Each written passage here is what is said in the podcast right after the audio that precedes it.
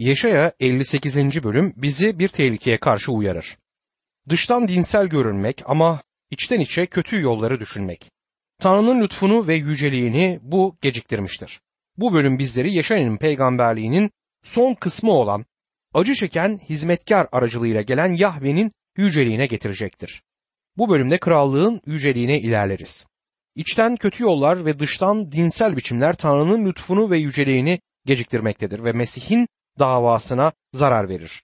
Dindar ve kilise üyesi olan buna karşın dinsizler gibi küfür eden insanlar, iş hayatında dürüst davranmayanlar, sosyal yaşamlarında ahlaksız olup da Tanrı'nın standartlarına erişecek kadar iyi olduklarından söz edenler gerçekte Tanrı'nın lütfu ve yüceliğini engeller. Burada yüceliğin neden verilmediği açıklanır. İnsanlar Tanrı ile olan ilişkileri konusunda çok mağrur ve şüpheciydiler. Biçimleri yerine getiriyorlardı ve Tanrı'nın kendilerine yaptıklarını sorgulama haklarını da kendilerinde buluyorlardı. Oturup Tanrı'yı ve yöntemlerini bir nevi yargılamaktaydılar. Birçok insan bunu hala yapar. Dıştan bakıldığında dinin gereklerini yerine getirdikleri halde kendi kötü yollarında yaşamaya devam ederler. Aynı ruh Babil'e sürgüne gidişten sonra görülmüştür. Bu da sürgüne gidişin onları düzeltmediğini göstermiştir. Malaki 3. bölüm 13 ve 14. ayetlerde şöyle okuyoruz. Bana karşı sert sözler söylediniz diyor Rab. Oysa siz sana karşı ne söyledik diye soruyorsunuz. Şunu dediniz. Tanrı'ya kulluk etmek yararsızdır. Her şeye egemen Rabbin isteklerini yerine getirmek, onun önünde yas tutar gibi davranmak bize ne kazanç sağlıyor? Kendilerini bereketlemediği için Tanrı'yı eleştirmekteydiler. Buna karşın bakın ne kadar da dindarlar. Tapınağa gidiyorlar, kurbanlar kesiyorlardı. Tanrı'yı sorgulamak utanmazca yüzsüzlük ve küstahlıktı. Dışsal olarak bir din şovu yapan doğal insanın ruhu böyledir. Kalbi Tanrı'dan uzaktadır ve yolları kötülük yollarıdır. Üzerindeki Tanrı yolunda yürüme cilası Rab İsa Mesih için mide bulandırıcıdır. Rab Laodikya kilisesine vahiy 3. bölüm 16. ayette oysa ne sıcak ne soğuksun, ılıksın. Bu yüzden seni ağzımdan kusacağım dedi. Rab İsa'nın günümüzdeki kiliseciliğin çoğuna karşı tutumu budur. İsrail'in kötü yollarının ortaya çıkarılması yine Yeşaya 58. bölümde karşımıza çıkar. Yeşaya 58. bölüm 1. ayet der ki avaz avaz bağırın çekinmeyin. Sesinizi boru sesi gibi yükseltin. Halkıma isyanlarını Yakup soyuna günahlarını bildirin. Peygamberlere her zaman sevilmeyen bir mesaj olan çok dindar olduklarını düşünen halkın kötülükleri ve günahlarını onlara göstererek yüksek sesle bağırması söylenir. Bu kişinin başına acı ve hoşnutsuzluğu getirecektir. Bunu sadece çok cesur biri yapabilir. Bence kürsülerdeki liberalizmin temel zayıflığı doğal insana öldürücü hastalığı hakkındaki gerçeği söylemeden onu hoşnut etmeyi hedefleyen vaizlerin durumu budur. Günümüzde tıp dünyası dinin insanın ruhsal yönüyle oynadığı gibi aynı prosedürü izleseydi büyük bir ihtimalle suçlu olacaktı. Doktor Vernon Maggie, doktor bana kanser hastası olduğumu söylediğinde ona başka bir şey söyletmek için elimden geleni yapmaya çalıştım dedi. Doktor sana neyin olduğunu dosdoğru söyleyeceğim. Eğer söylemezsen bana güvenmezsin dedi. Tanrı da bize durumu aynen anlatmaktadır. Ve hizmetkarlarının insanlığa günahın öldürücü hastalığına yakalanmış olduklarını, bunun sonunda kendilerini sonsuz ölüme, Yüce Tanrı'dan sonsuz ayrılığa götüreceğini söylemelerini istemektedir. Yaşaya 58. bölüm 2. ayette bana her gün danışıyor, yollarımı öğrenmekten zevk duyuyorlarmış. Doğru davranan, Tanrısının buyruğundan ayrılmayan bir ulusmuş gibi. Benden adil yargılar diliyor, bana yaklaşmaktan zevk alıyorlarmış diyor. Ben bu sözlerde Tanrı'nın alayının bir öğesi olduğuna inanıyorum. Bu insanlar düzenli olarak tapınaktaki tapınmaya katılıyorlardı. Buyrukları titizlikle yerine getirmekteydiler. Tapınma biçimlerini yerine getirmekte kılı kırk yararak davranmaktaydılar.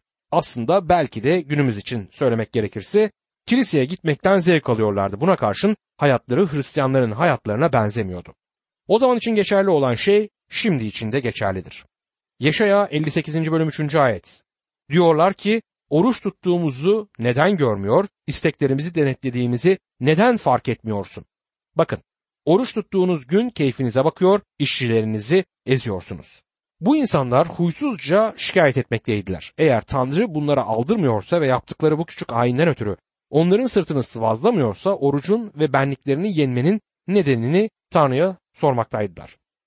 Buna karşın yürekleri Tanrı'dan uzaktır. Belli ki orucu dinlerinin önemli bir kısmı haline getirmişlerdi. Buna karşın Tanrı onlara hiçbir zaman oruç günleri vermemiştir. Tanrı onlara şölen günleri verdi. Kefaret gününde kendilerini alçaltmaları gerektiği ve günah işlediklerinde oruç tutmaları gerektiği doğruydu. Oruç tutmak ruhun dışsal bir ifadesiydi ama onlar bunu kendi ego ve gururlarına hizmet eden bir biçim haline getirmişlerdi. Oruç tuttuklarından ötürü övünüyorlardı. Oruç herkes için yapılan bir şov değildir. Kişinin canıyla Tanrı arasında özel bir konu olmalıdır oruç konusu. Rabbimiz orucu kötüye kullanmalarından ötürü onları kınamıştı. Matta 6. bölüm 16, 17 ve 18. ayetlerde oruç tuttuğunuz zaman iki yüzler gibi surat asmayın. Onlar oruç tuttuklarını insanlara belli etmek için kendilerine perişan bir görünüm verirler. Size doğrusunu söyleyeyim. Onlar ödüllerini almışlardır. Siz oruç tuttuğunuz zaman başınıza yağ sürüp yüzünüzü yıkayın. Öyle ki insanlara değil gizlide olan babanıza oruçlu görünesiniz. Gizlilik içinde yapılanı gören babanız sizi ödüllendirecektir demiştir İsa Mesih. Gerçek din Mesih'le kişisel bir ilişkidir ve çok gizli ve özeldir. Kocanızla ya da karınızla olan yakın ilişkinizi başkalarına anlatıyor musunuz? Tabii ki anlatmazsınız. Dostum eğer İsa Mesih ile kişisel bir ilişkiniz varsa bu ikiniz arasındaki değerli bir sır olmalıdır. Siz onun için tanıklık edersiniz ama onunla olan özel anlarınızı kimseye anlatmazsınız.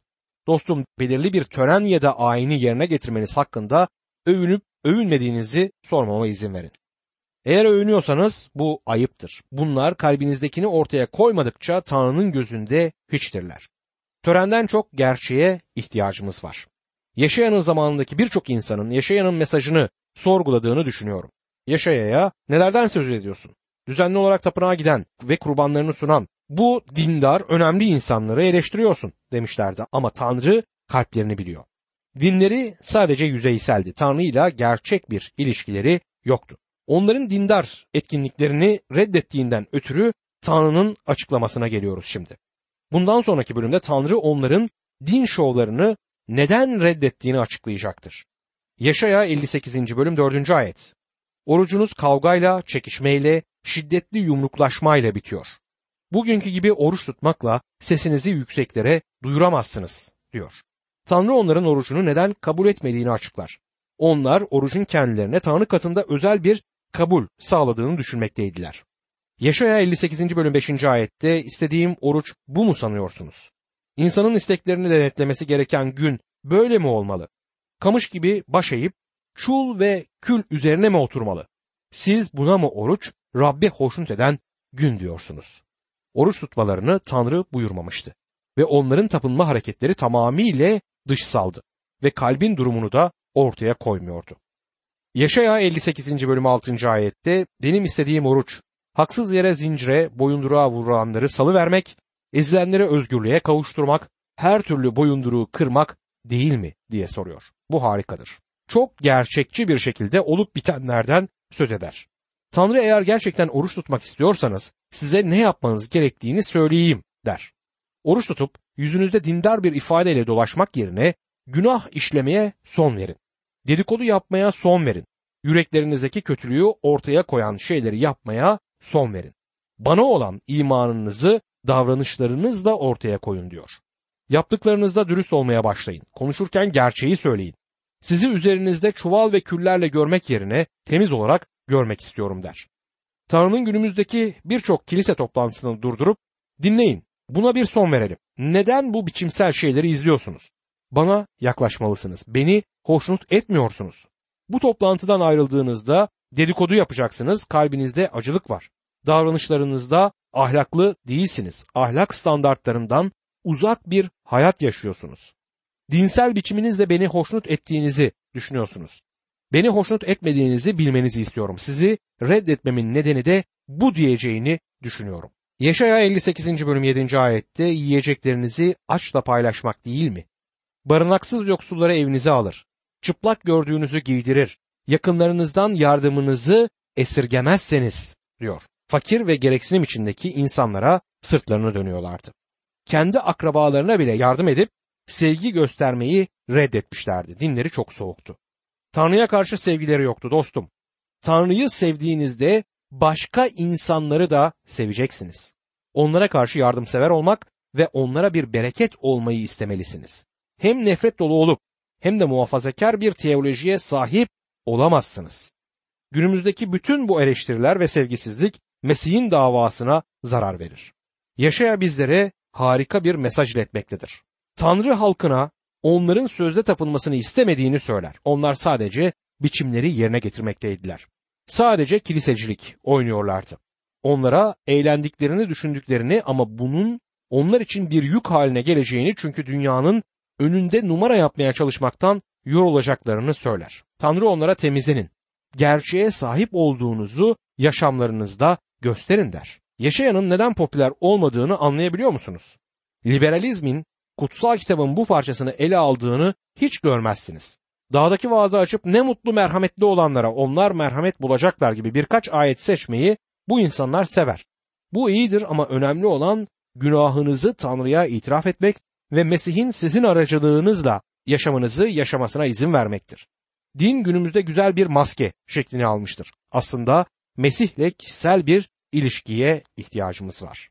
Tanrı onların iyiliğiyle ilgilenir. Tanrı halkının kendisine gerçek bir şekilde dönmesini ister çünkü. Yeşaya 58. bölüm 8. ayette ışığınız tan gibi ağaracak. Çabucak şifa bulacaksınız.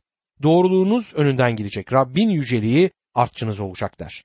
Tanrı dinlerini bu kadar kötü bir şekilde uygulayan insanlara bereketlerini ve yüceliğini gösteremezdi.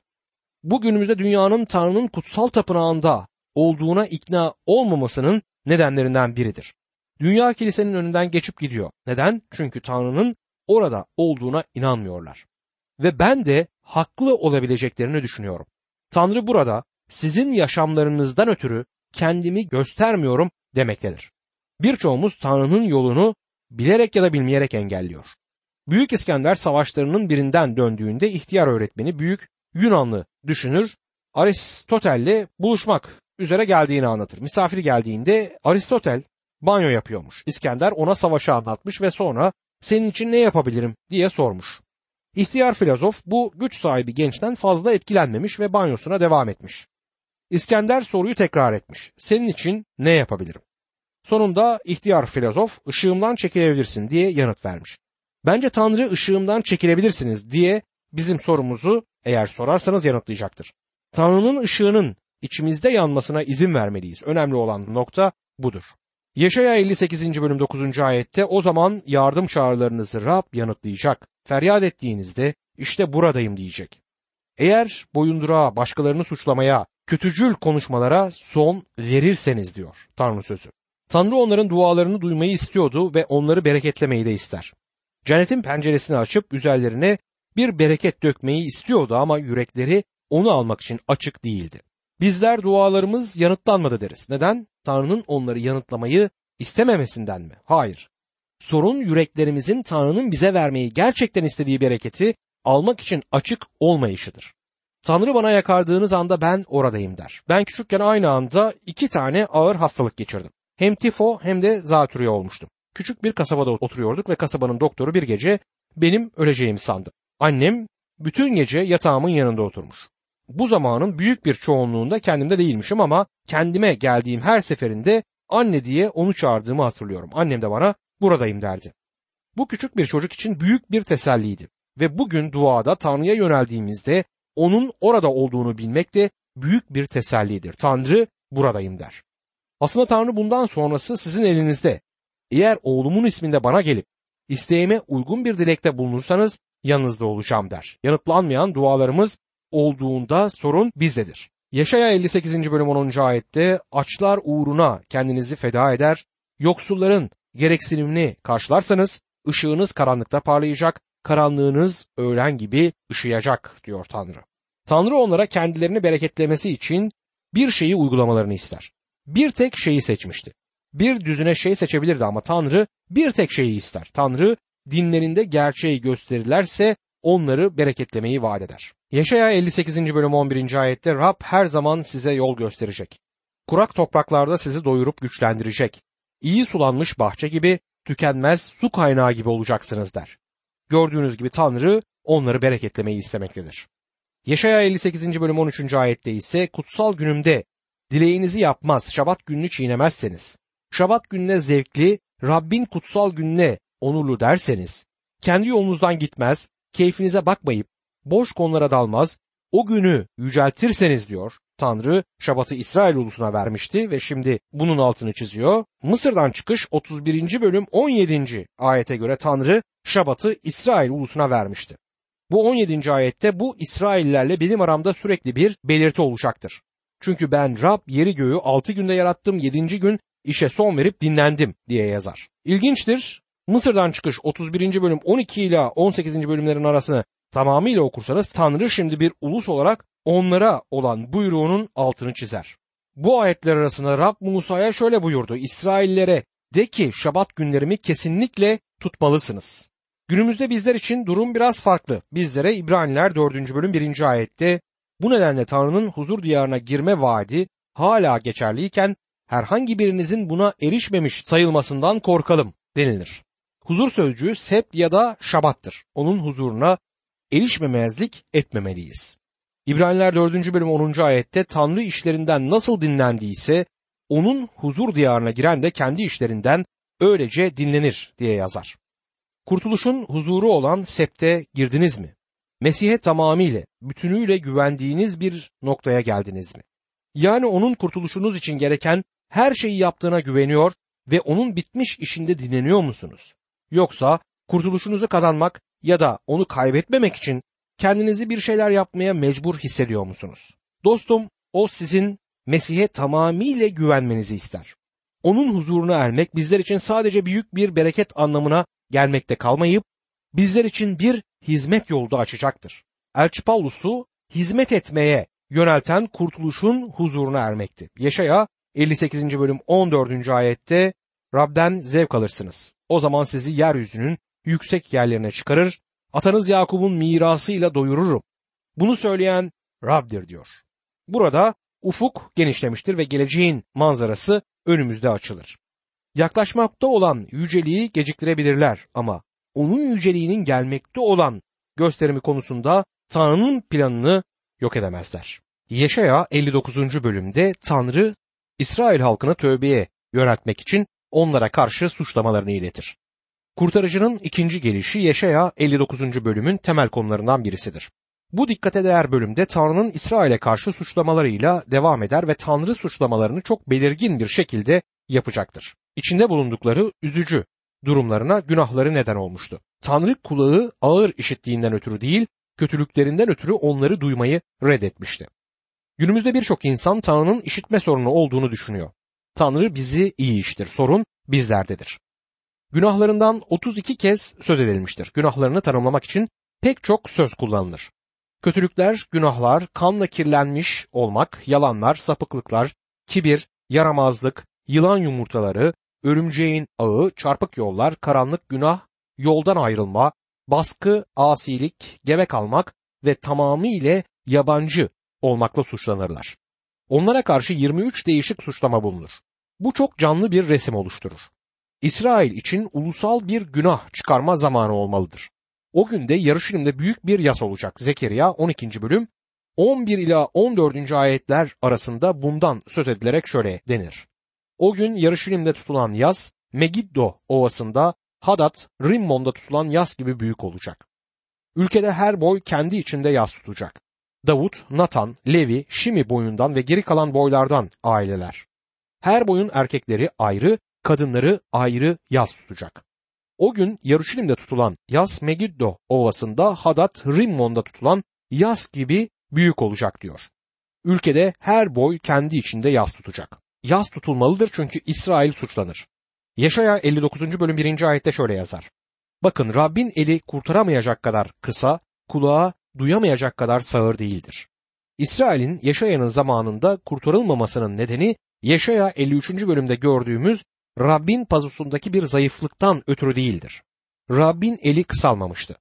Bu onun insanlarla iletişimindeki herhangi bir hatadan da kaynaklanmıyordu. Aynı şekilde günümüzde insanı Tanrı'dan ayıran, aşması gereken akılsal engeller ya da onun birçok sorunundan ötürü değildir. Sorun insanın günahındadır. Yaşaya 59. bölüm 2. ayette ise ama suçlarınız sizi Tanrı'dan ayırdı. günahlarınızdan ötürü onun yüzünü göremez, sesinizi işittiremez oldunuz der. Alexander McLaren adlı bir yorumcunun bu konudaki yorumunu aktarmak istiyorum. Tanrı büyük ve ben küçük olduğumdan ötürü değil.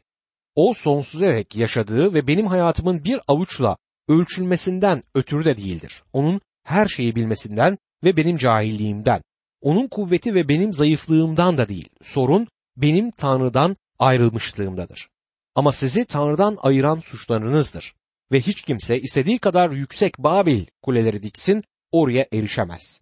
Ayrılığın sona erdiği ve birlikteliğe bütün öznel ve nesnel engellerin silinip yok edilmesinin bir tek yolu vardır. Mesih gelmiştir ve onda gökler bu aşağı yeryüzüne değmek ve değerek onun tümünü bereketlemek için aşağıya eğilmişlerdir ve insanla Tanrı yeniden bir olurlar bu şekilde. Şimdi bu ilk bölüm boyunca Tanrı günahları heyceler. Bu insanlığın ve sizin ve benim biraz cesaret kırıcı bir resmini oluşturur.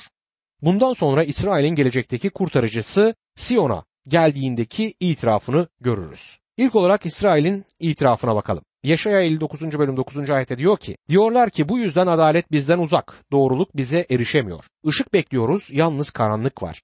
Parıltı bekliyor, koyu karanlıkta yürüyoruz. Buradaki zamirin değişmesi başka bir konuşmacı olduğunu gösterir. Siz ve onlar yerine biz ve bizlerden söz edilmektedir. Bu İsrail'in itirafıdır. Karanlıkta olduklarını itiraf ederler. Dinsel ayinlerinin hepsinin bir numara olduğunu itiraf etmektedirler. Günümüzde birçok insanın bunu yapmaya ihtiyacı var. Bir süre önce bir dişçi ve komisyoncuyla futbol oynadım. Bu adamlardan her ikisi de bana Rabbe nasıl iman ettiklerini anlattı. Her ikisi de zengin adamlardı. Adamlardan biri bana bir gün artık iki yüzlü olmaktan bıktığını, bunun üzerine duada Rabbe gidip iki yüzlü olduğunu itiraf ettiğini ve gerçeği istediğini söylediğini anlattı. İsa Mesih'i kurtarıcısı olarak kabul etmiş. Bana bugün o kadar çok ihtiyaç var ki dedi. Kiliselerimize gerçekten de bu tür tövbeler uyanış getirebilir. Şimdi İsrail'in itirafına dikkat edin. Yaşaya 59. bölüm 10. ayet. Kör gibi duvarı el yordamıyla arıyor, yolumuzu bulmaya çalışıyoruz. Öğle vakti alacakaranlıktaymış gibi tökezliyoruz. Güçlüler arasında ölüler gibiyiz. Gördüğünüz gibi karanlıktalar. Bu Tanrı ile kişisel bir ilişkiye sahip olmayanları çok güzel bir şekilde resmeder. Ama İsrail bu suçlamalar konusunda bu itirafı yaptığında ve gelecekte bunu tekrar yapacaktır, günahlarını da reddedeceklerdir. Dostum Tanrı'ya itiraflarımız kesin olmalı ve bundan sonra da günahlar reddedilmelidir.